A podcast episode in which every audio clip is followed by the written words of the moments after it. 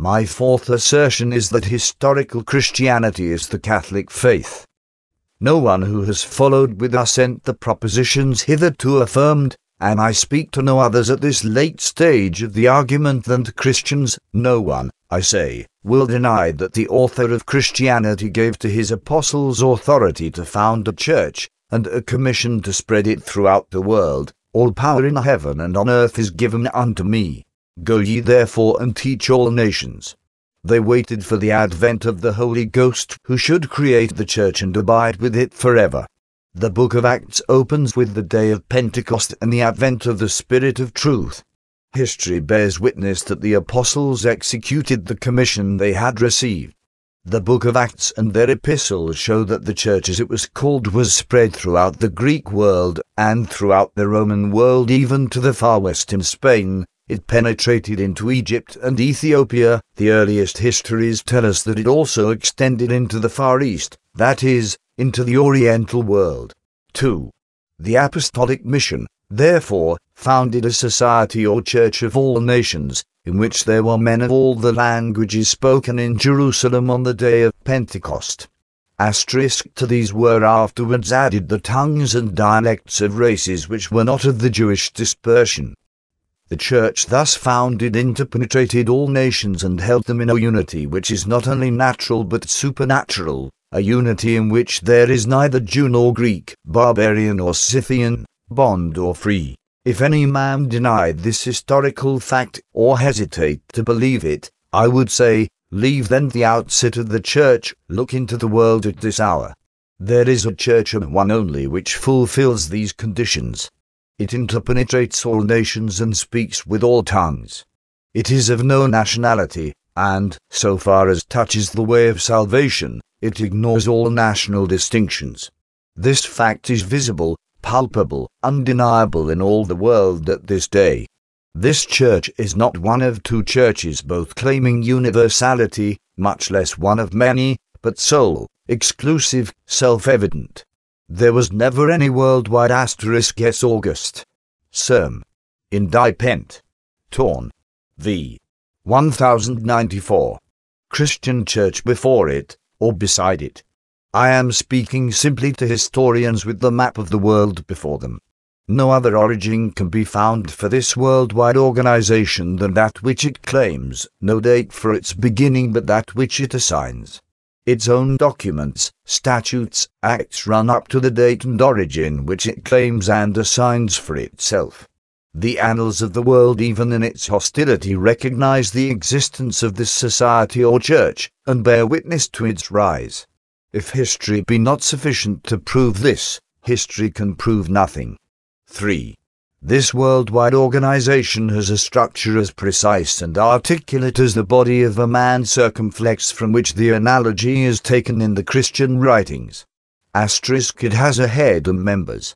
It ministers to itself, it grows in stature and in maturity, it is described as follows The head, even Christ, from whom the whole body being compacted and fitly joined together by what every joint supplieth, according to the operation in the measure of every part, maketh increase of the body unto the edifying of itself in charity. T. And in these words is described not the skeleton of a dead body, but the structure of a living being. It is spoken of as a person. It is called Christ. Asterisk S. Greg, in PS. Torn. 3. 511. FF. 4. 15, 16. J.I. Core. 12. 12. Again, in another place we read, the church which is his body, asterisk, and that the life of the body is the Holy Ghost, one body, one spirit. And here we may make one step onward, the same evidence that proves the advent and the divinity of Jesus Christ proves also the advent and the perpetual office of the Holy Ghost. 4. Thus far I have treated the Church as a subject of merely human history. But the witness of Christian history affirms that the Church is also a divine creation. I may, therefore, henceforward speak of the Church in its divine office, and invest it with the properties which its own history claims for it. The Church described in Christian history had life in itself, though not of itself. The influx of life, into all its members, comes from its head. The Lord and life giver, that is the Holy Ghost, abides in it. Its organization is human because knit together of men, joined by a supernatural union to our manhood in the person of the incarnate Son. But it is also divine, because its head is the Son of God, its life is imperishable and its unity indissoluble, because both are derived from a divine person who is inseparably joined to it as to his mystical body. 5. There are thus two elements in this universe asterisk ep. I. 23. T ep. 4. 4. L1BKXRY St. Mary's College organization, the one human, the other divine. The human element is by nature subject to sin and death, but by union with the divine it is regenerate and imperishable. Every member of the mystical body is liable to fall back under the power of sin and death, but though it is certain that all members taken singly may so fall, it is also certain that all, that is the body as a whole, can never fall from its head. History shows that there ever has been a remnant according to the election of grace, the seven thousand who never bow the knee to the God of this world, the innocent, the penitent, the saints, who can never be separated from their divine head, or from the Lord and life giver, to whom they are united by a substantial though not a hypostatic union, Oix S. Gregory Nazianzen says. Asterisk in them the two great unions, the one to the head, the other to the Holy Ghost, are always sustained, and the life of the Church, therefore, can never fail. Such is the divine and essential unity of the Church. But its external organization consists in a visible head, in the episcopate diffused throughout the world, in the priesthood springing from the episcopate, and in the faithful united to their pastors. If anyone desires historic proof of this, let him asterisk or at 12 in Pentecost, torn. I. 740. Read the Epistle of S. Clement to the Corinthians, the letters of S. Ignatius of Antioch in the Apostolic days, S. Irenaeus against heresies in the second century, Tertullian in the third, S. Optatus and S. Augustine in the fourth, S. Leo in the fifth. Let him then take the history of the councils and the succession in the See of Peter. 6. Running through these histories there are to be found two offences declared by the Christian law to be capital, or deadly, namely, heresy and schism, or, in other words, the false liberty of opinion in matters of religious belief, and the wilful liberty of separation from the public worship and sacraments, that is, from the unity of the Church. Both these offences were punished with excommunication, or cutting off from the Catholic unity. But why should this twofold use of human liberty be treated as a capital offense and held to be deadly? No dissent from human teachers can be deadly, no separation from a human organization can be worthy of anathema. By no means. Heresy and schism are deadly precisely for this reason. The teacher from whom heresy dissents is divine, and the unity that schism breaks is divine also. Heresy resists the divine witness of the Holy Ghost, the Spirit of truth, and schism resists the Holy Ghost, the charity of God incorporated in the body of Christ, and the author of its unity. The unity of the faith and of the Church springs from the Holy Ghost. They both are one because He is one. Truth and charity may be multiplied as light and flame, but they cannot be divided by antagonism. They are always the same, and always one, for the Holy Ghost is truth and charity. But if it be said, heresy and schism are deadly, yes, if such opposition or separation be without a cause, no, if the cause be sufficient, I answer, no cause can be sufficient to break the unity of charity, because the unity of charity reposes on the unity of truth, and no cause can be sufficient to break the unity of truth, because the unity of truth cannot fail, the teacher of truth being divine. 7. We here make another step forward. From this point it follows that there is forever in the world a divine teacher, who always preserves the truth which he revealed in the beginning. The advent of the Son by incarnation, passion, resurrection, redeemed the world. The advent of the Holy Ghost has revealed and interpreted the divine actions and passions accomplished by the advent of the Son. the seconstant person of the Holy Trinity finished his work and ascended into heaven.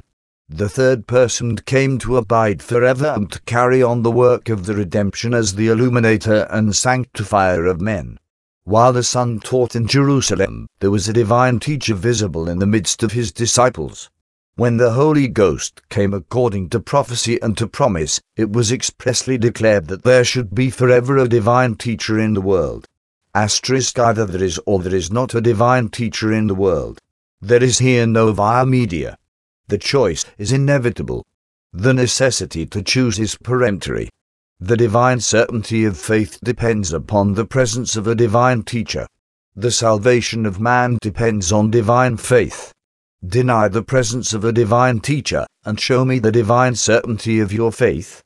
Confess the presence of a divine teacher, and two conclusions follow. First, that heresy is a sin against the Holy Ghost, secondly, that no sufficient cause can ever be found for breaking the unity of charity which rests upon the unity of truth, for the divine teacher can never fail, and the truth that he teaches can likewise never fail. 8. Such is the testimony of Christian history from the beginning until now.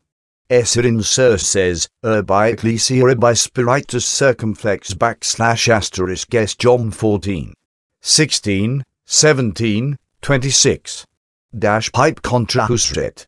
Lib. 3. C. 24. The Church's is his visible manifestation, S. Cyprian calls the Church Sacramentum Veritatis, asterisk an outward and visible sign of the truth. It is by the visible Church that he manifests his invisible presence. When S. Paul said one body, one spirit, there was one visible Church rising in the world from Jerusalem to Rome, from Syria to Spain. This visible body was the perpetual witness of its invisible head. S. Augustine says that the apostles saw the head and believed in the body that was to come. We see the body and believe in the head who is at the right hand of the Father. He says also that the voice of the head is the voice of the body, and that the voice of the body is the voice of the head. He asks, if they are in one flesh, how are they not also in one voice? Percent, but if they be not of one voice, how shall his words be true? He that heareth you, heareth me. And how is this identity of voice second sword? How can we make an act of faith that the voice of the body and the voice of the head are always one and the same? Because of the perpetual presence, guidance, and assistance of the Holy Ghost, the Spirit of truth, by whom the asterisk kept. XEI. P. 132, op. ed. Values. F. CCXXXVIII. In Diabas Pass. Torn. V. 997. J in Psalm XXX. And XL. Torn. 4. 147, 344. Church was created, abiding forever in it as the sanctuary of his presence, and teaching by it as the organ of his voice. 9. Heresy is, then, a mortal sin, because it is a sin against the Holy Ghost. What sin is there in contradicting a human teacher? It may be rash, it may be foolish, it may be presumption, but heresy or mortal sin it cannot be, for the human teacher may err, and the gainsayer may be in the right. Any system or communion or self-called church which disclaims infallibility forfeits thereby its authority over the conscience of its people. They may err in contradicting their human or fallible teacher, but heretics they cannot be. The Catholic and Roman Church has from the beginning believed and taught that, by divine assistance, it never has erred, and never can err, in witnessing, guarding, and teaching the whole revelation of God as given to the apostles. 10. Little thought is necessary to show that if the body cannot err, its visible head cannot err. D of the Church stands in two relations, the one to the divine head, whose vicar he is, the other to the whole flock on earth, of which he is the supreme teacher and guide. If the head on earth could err, how could he be the vicar of the divine head, who is the truth? If he could not discern between truth and falsehood, between food and poison, between the revelation of God and human error, how could he be the supreme teacher of the universal church? It needs much credulity to believe that the head can err and that the body cannot, or that the head and the body can contradict each other, like the witnesses who accused our Lord. If they can, how shall the world know which to believe? Moreover, if the head of the church have divine authority and yet may err, he may bind men by divine authority to believe what is erroneous, or what is false. But how shall the faithful know when he has erred and when he has not? Who shall countersign his teaching? And is the countersigner infallible? If he can err, of what worth is countersignature? If he cannot err, then he is an infallible teacher upon earth. And here two things must be noted. The one, that in Holy Scripture many individuals, for instance, the prophets, have spoken by divine assistance, which preserved them from error. The other, that in the uninspired writers or fathers of the church it is the successor of Peter who is believed to be exempt from error by divine assistance, that is guarded forever in the truth. And in this we see why the visible head also is the fountain of unity. From the unity of the head flows the unity of the body. The unity of the church is not only a moral unity, that is, by the unanimity of its members, but it is also a numerical unity. It is one divine head in heaven, and one visible head on earth.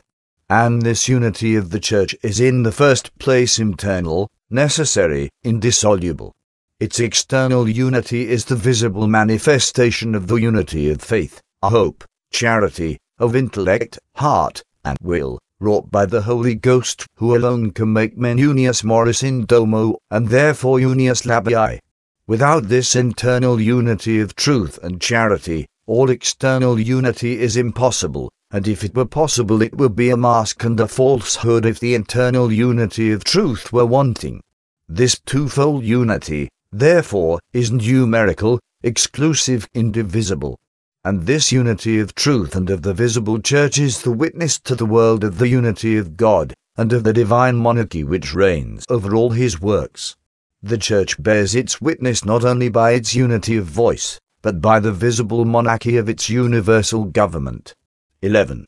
What has hitherto been said amounts to this the Church, founded by Jesus Christ, is the visible and universal witness for God, it is numerically Jore, is and exclusively one, its unity is indivisible, its life indefectible, its voice infallible, its authority divine. We have here its four notes and its three properties. No other body or church can show these notes and properties, or bear this test. But separation from this numerical and exclusive unity began under the eyes of the apostles. S. John writes, They went out from us because they were not of us asterisk and esjed, these be they that separate themselves, not having the Spirit. He fixes on the cause of schism, non habent spiritum. They had not the Holy Ghost, the Spirit of truth, and therefore fell away into heresy and schism. S. Augustine says that before his time the Church had condemned eighty heresies, and that the multitude uncondemned was innumerable. Where are now the heresies of the East, the Docetsi, the Arians, the Monophysites, the Monothelites, the Eutychians? They have either ceased to be or the world has forgotten them. Where are the heresies of the West, the Montanists, the Novatians, the Pelagians, the Sacramentarians? In a little while where will be Lutherans, Zwinglians, Calvinists? Every plant that my heavenly Father hath not planted shall be rooted up but the mystical vine abides forever. This one church asterisk is John 2. 19. Ephesiasibus in it. Founded by our divine Redeemer spread into all nations by the apostles, interpenetrating and uniting all, refusing all nationality, but lifting all nations into a supernatural unity which is indissoluble even when all other bonds of this world are broken, and even when the nations are in mutual warfare this one universal empire, self-evident as the light, speaking to the eye by its visible presence and to the ear by its living and articulate voice, this is a fact not to be denied, for a city seated on a hill cannot be hid. It is a phenomenon like the sun, the light of the world, an epiphany, a refugia the witness of God manifest in the flesh. 12. The witness that the Church bears for God is threefold. First, it affirms all that God has revealed of himself by the light of nature, his power and divinity, his goodness and providence, secondly, all that patriarchs and prophets, in the revelation to Israel, declared of his spirituality, his moral perfections of wisdom, power, justice, mercy, pity, equity, goodness, benevolence, beneficence, and thirdly, all that has been revealed to us by the mission and advent of the Son from the Father, and by the mission and advent of the Holy Ghost from the Father and the Son. The Church has always been conscious that it is the prolongation and perpetuity of the Incarnation. It is visible as Christ was visible, and he in it is always visible to faith as the Church itself is visible to sense. The whole history of the Christian world attests the Incarnation, which is the chief cornerstone of its existence.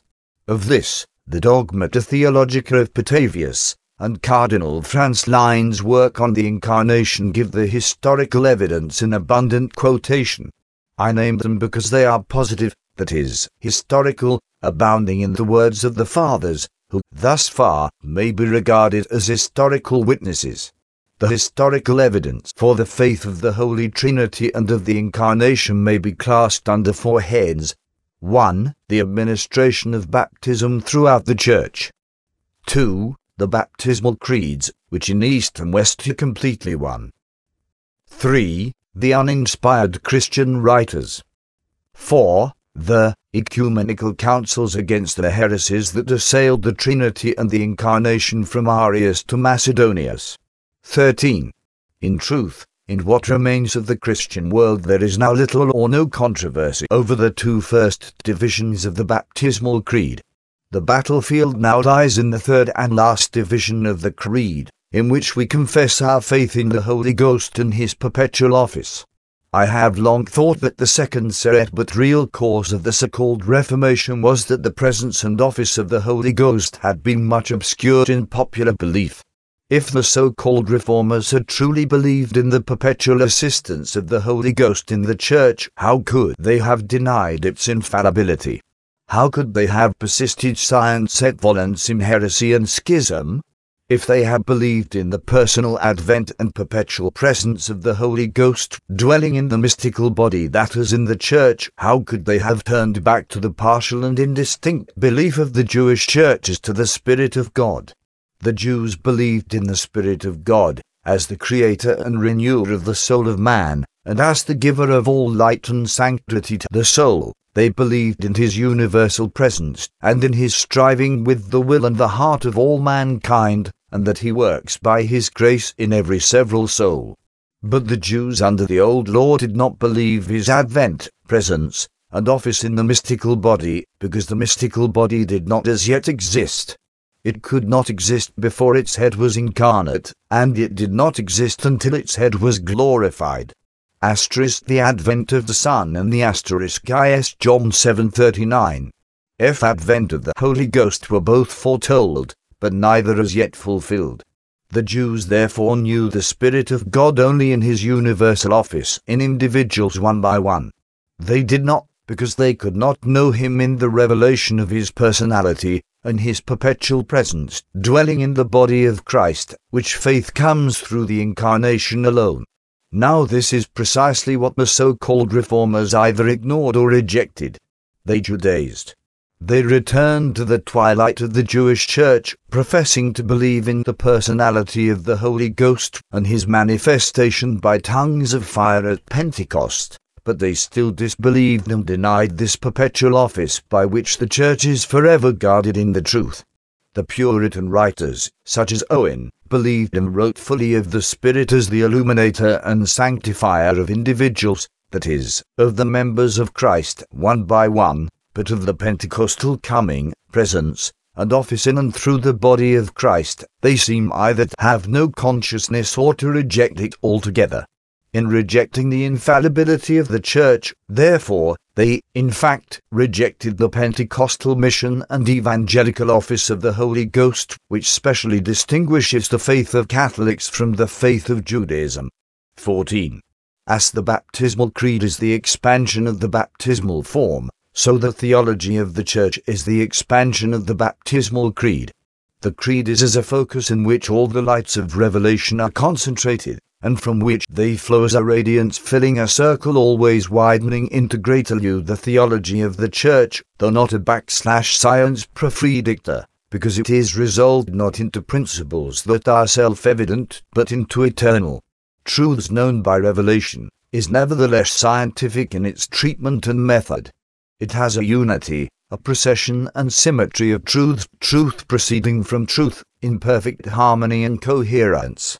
This theology has hid three periods the patristic, in which the early Christian teachers commented on Holy Scripture, according to the tradition of the Creed and the decrees of councils, the scholastic, in which the vast materials laid up by the fathers were analyzed and reduced to order, the conciliar, in which the Church has defined and closed the few remaining questions of theological speculation. 15. The worldwide tradition of the Catholic faith contains in itself and rests upon the intellectual tradition of mankind. On the Feast of the Holy Innocents in 1869, 700 bishops, gathered from the Universal Church, representing some 13 nations, made profession of their faith before Pius IX. In the words of two councils of Nicaea, Constantinople, and Florence summed up in the Council of Trent, those who were absent were morally present and united in this great act of united testimony. It was truth that day of the Church, vox sicut vox multitudinis. The whole Christian world spoke by the episcopate. Take this episcopate, that is, take the Catholic Church out of the world, and what remains of Christendom? Will the Greek or the Anglican separations represent the day of Pentecost? The time when they went out from the unity of Christendom is written in history.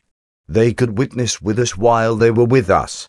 When they ceased to be with us, because they were not of us, their witness changed its voice, and their circumflex testimonies do not agree together. Take out of the world the Catholic and Roman Church, and the void cannot be filled up.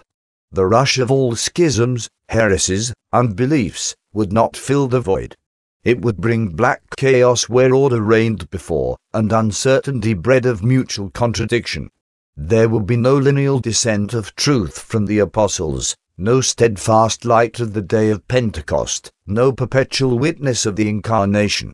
How, then, could we know that Jesus Christ ever came into the world? Religio Viriores. 77 put back the Catholic and Roman Church into the Christian world, and at once the Church of all nations is its own history. Its living tradition is unbroken. It has its own annals, and knows their significance. It has its own documents, and it knows their meaning. It has its own immemorial usages, customs, interpretations, and it knows their origin and import. It has no need of scientific historians or of pretentious critics to tell it what was the divine deposit committed to its custody. You what man knoweth the things of a man but the spirit of a man that is in him. So the things also that are of God no man knoweth, but the Spirit of God. Asterisk to those who do not believe the Church to be a moral person, endowed with the divine life and light, with a continuous intelligence and an unfailing memory, these words of S. Paul may have no meaning. To those who believe that the mystical body of Christ has a living and perpetual consciousness of its own divine endowments, of the deposit of the faith committed to its custody, of its conflicts with error, of its definitions of truth, of the history of its own doctrines, to such the meaning of these words is that the Church knows itself by an internal and supernatural light. Each man has a consciousness of his personal identity asterisk I core. 2. 2. Against which no other man can argue. But this personal identity contains in itself the memory and knowledge on his part in all the fullness of his manifold experience, both of internal habits and acts, and of external events and history. And each man alone for himself holds the key of interpretation, and is the sole interpreter. In like manner, no critic or interpreter external to the living consciousness of the Church can prescribe its teaching or revise its judgments. The spiritual man judgeth all things, and he himself is judged of no man. Asterisk 16. The Church knows its own history, both by natural light and by supernatural illumination. It rejects and condemns those who appeal from its definitions to human history and human interpretations, precisely because it knows them to be false. It declares all such appeals to be both treason and heresy, treason because to appeal from its teaching to any other teacher is an act of contumacy against its authority, which is supreme, and heresy, because its authority is divine. To appeal from Queen Victoria to Alfred the Great or the First would be soon settled by the law of England. To appeal from Paul to Gaius or Aquila would be to deny the divine authority of the apostle. Asterisk I Cor. 2. 15. Men, too hot-headed to be candid or too light-headed to be accurate, have called this the triumph of dogma over history. Some have even said, with less honor, that to appeal to history is here denounced as heresy. Not so fast. To appeal from a human teacher to human history is no heresy, but to appeal from a divine teacher to any other tribunal is ipso facto heresy. This clause, however, is always carefully suppressed. The objectors conceal the fact that they do not believe in any divine authority. They therefore, in contradicting their church and all its teachers, commit neither treason nor heresy. Where there is no supreme authority, there is no treason, and where there is no divine teacher, there is no heresy. The triumph of dogma over history, therefore, really means this the Church defines its doctrines in spite of you, because it knows its history better than you. Its dogmas include its history, and its history is part of its consciousness, sustained by divine assistance. If you would deny the conclusion, you must deny the premises, that is, the divine assistance which perpetuates the faith. 17. History does not mean only books, manuscripts, documents, and scientific historians. It means also the moral personality of empires and kingdoms, the living and ever accumulating tradition of human action and human knowledge embodied in usages, customs, laws, institutions. All these are witnesses and testify with articulate voice. The history of the Church is the Church itself, its worldwide circumference guarded by the universal episcopate, and its center the fountain of supreme authority, its unbroken succession of bishops in all nations, its lineal inheritance of the primacy of the chief of the apostles, its 19 ecumenical councils, all these things are history, historical documents, testimonies, records, and living witnesses. To quote human and uninspired texts against the voice and witness of the universal church is no sign of common sense. The scientific historian reads the history of the Catholic Church in one sense, the Catholic Church reads its own history in another. Choose which you will believe. For me it is enough to say in matter of its history what S. Augustine said in matters of faith, Securus judicat orbis terrarum. 18. When our Lord said to Peter, Satan hath desired to have you, that he may sift you as wheat. But I have prayed for thee, that thy faith fail not, and thou being once converted, confirm thy brethren. Asterisk he foretold that there should be forever a warfare against the faith. When he said, less than, the gates of hell shall not prevail, he implied that they should be in perpetual assault. Asterisk S. Luke XXII. 31, 32. Nevertheless, there has been an unbroken tradition of immutable faith, resting on the promise of divine assistance. In this doctrine also there have been three periods of discussion and analysis and definition as to the mode of conceiving and expressing the truth about which in itself there was no doubt.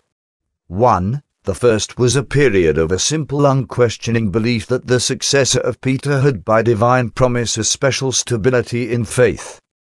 2. The second, a period of analysis and of controversy provoked by the Great Western Schism out of which came Gallicanism within the Church and Anglicanism out of it. 3. The third, a period of definition in which the simple faith of the first period was defined with the precision of thought and of words that the analysis of controversy had attained. 1 9. At the time of the Vatican Council the world achieved a great victory. It prejudiced the minds even of good men, it blinded their eyes and it made their ears deaf. They would not listen, therefore they could not believe. and they would not listen because they had no will to be convinced and rather a wish not to be convinced. But this will not be so forever. At and after the Council of Nicaea many died in the belief that the world had been divided without need, and tormented for library St. Mary's College and Iota. But we now can see that the Iota has saved the faith of the world. We see also that the whole Ecclesia docens, the universal episcopate represented by 700 of its members united to their head, less only perhaps three, bore witness to the infallibility of the Roman pontiff. About forty thought it inopportune to define the doctrine, but they all alike submitted when it was defined, and the bishops who were not present sent their prompt adhesion, this worldwide unanimity is the past living in the present, the history of the faith written on the living and lineal intelligence of the Church, a living scripture of the Spirit of truth. 20.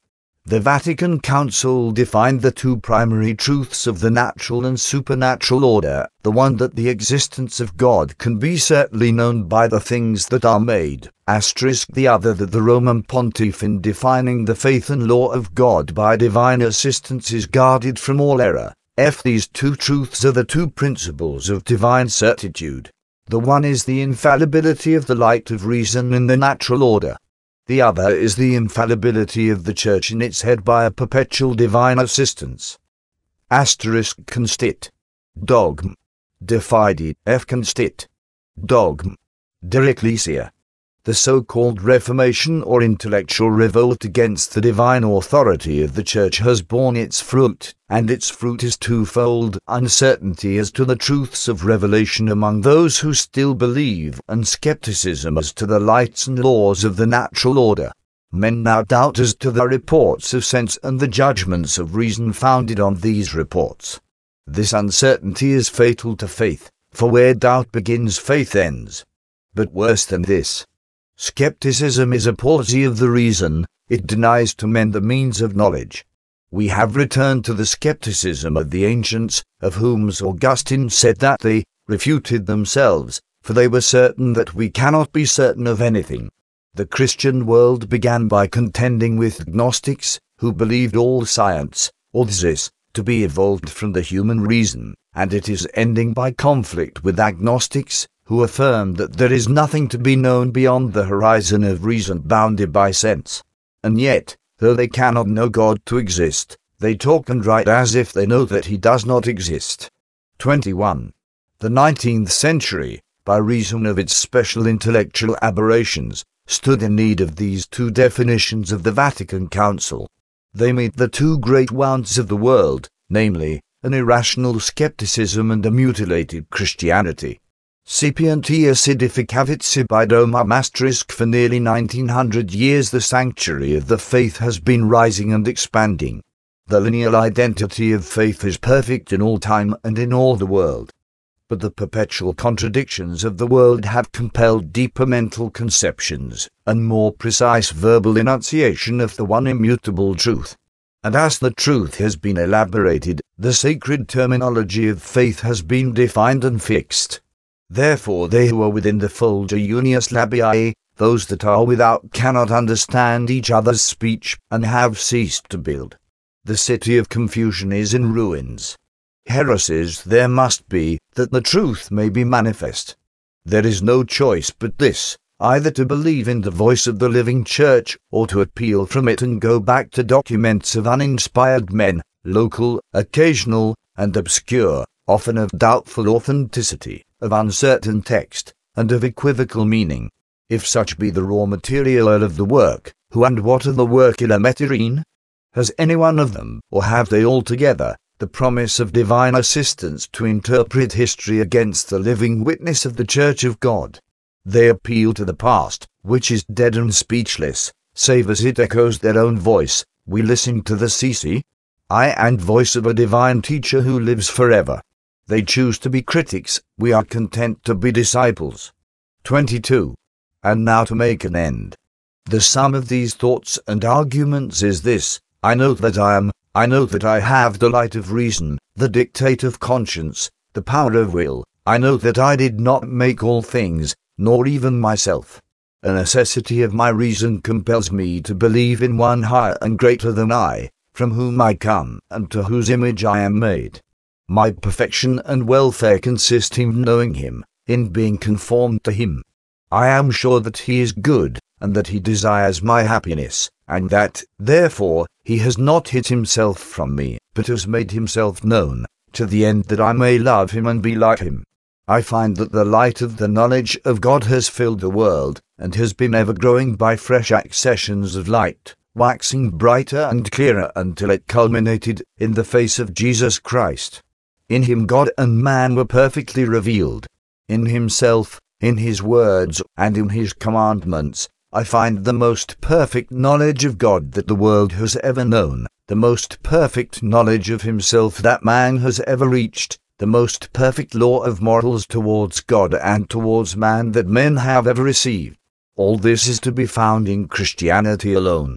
Christianity is, therefore, the fullness of the revelation of God. Moreover, I find that the maximum of human and historical evidence proves this true and perfect Christianity to be coincident and identical with the worldwide and immutable faith of the Catholic and Roman Church. On these foundations, foursquare and imperishable, rests the faith to which God in mercy has called me, in which I hope to live and to die, for which I also hope that, by God's grace, I should be willing to give my life.